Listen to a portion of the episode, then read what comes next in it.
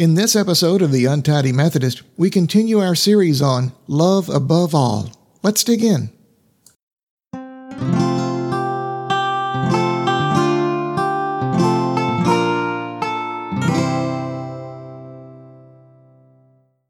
Today's passage comes from 1 Corinthians chapter 13 verse 4.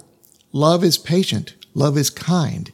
It does not envy, it does not boast, it is not proud. This is the second in a series called Love Above All.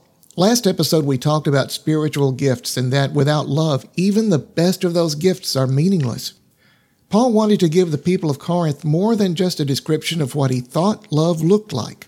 He wanted to give them the understanding of how to make that a reality in their own lives. So we don't just hear that love matters most, we see what that turns into when love fills our hearts and our lives. And while this is read commonly at weddings, it's really a guide for all of us every day. So let's look at this verse and what it tells us about love. Love is patient. With love, you may be less likely to overreact, less likely to hold a grudge, and less likely to repay a hurt in kind. Some commentaries describe this as long suffering, but I want to be careful when using that term. That doesn't mean that you should put up with abuse or that you are required to forgive everything. It does mean that love recognizes that we're not perfect, that we can make mistakes. And as long as we don't cross a serious line, there can be forgiveness and an opportunity to heal. Love doesn't look for payback. This statement of love is patient describes how we take in the people and the world around us and how they treat us. Love is patient. Love is kind. This goes more into how we treat others, how we interact with the people and the world around us. Kindness comes up so many times in the Bible, and it's one of my favorite themes. Kindness is helpful. Kindness is intentional. Kindness is a choice. And sometimes kindness leads us to step outside our own comfort zones to meet the needs of others. Kindness is such an important part of loving our neighbors as ourselves. This is the part where we put the needs of others above our own to spread love and watch it grow. Love is kind. Love does not envy.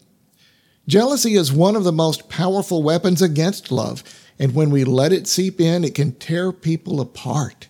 It can even burn bridges that can never be rebuilt.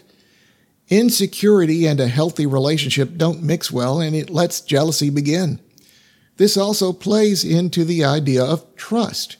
If there is trust, if the relationship is secure, it drives away jealousy. This is one aspect that needs to be nurtured continuously, as a breach of trust is hard to overcome. Taken in a larger sense in how we treat everyone in our world, it means we don't harbor bitterness and envy about what other people have or what others may do that we cannot. We can celebrate the successes of others, and we can console others when things are down without rejoicing over their misfortune. Love does not envy. Love does not boast. Love is not proud. There's no need to make yourself appear great while putting others down. Love doesn't need to prove a point about how overly wonderful you are and doesn't need to show how much better you are than someone else.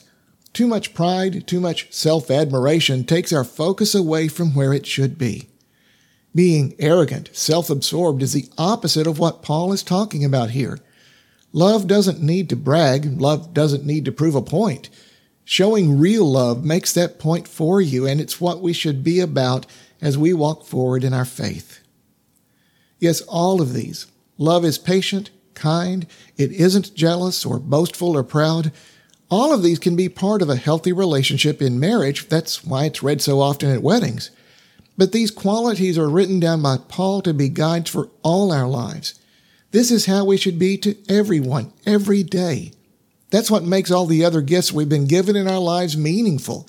That's why Paul is writing about love above all. We'll go more into this passage in our next episode.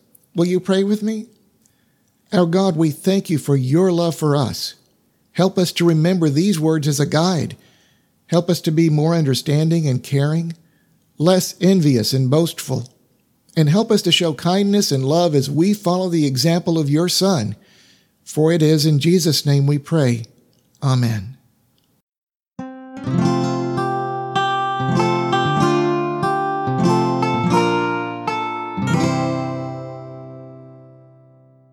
Thank you for listening to The Untidy Methodist. You can find our free podcast on Apple Podcast, Google Podcasts, Spotify, SoundCloud, Facebook, Castbox, and Podcast Addict.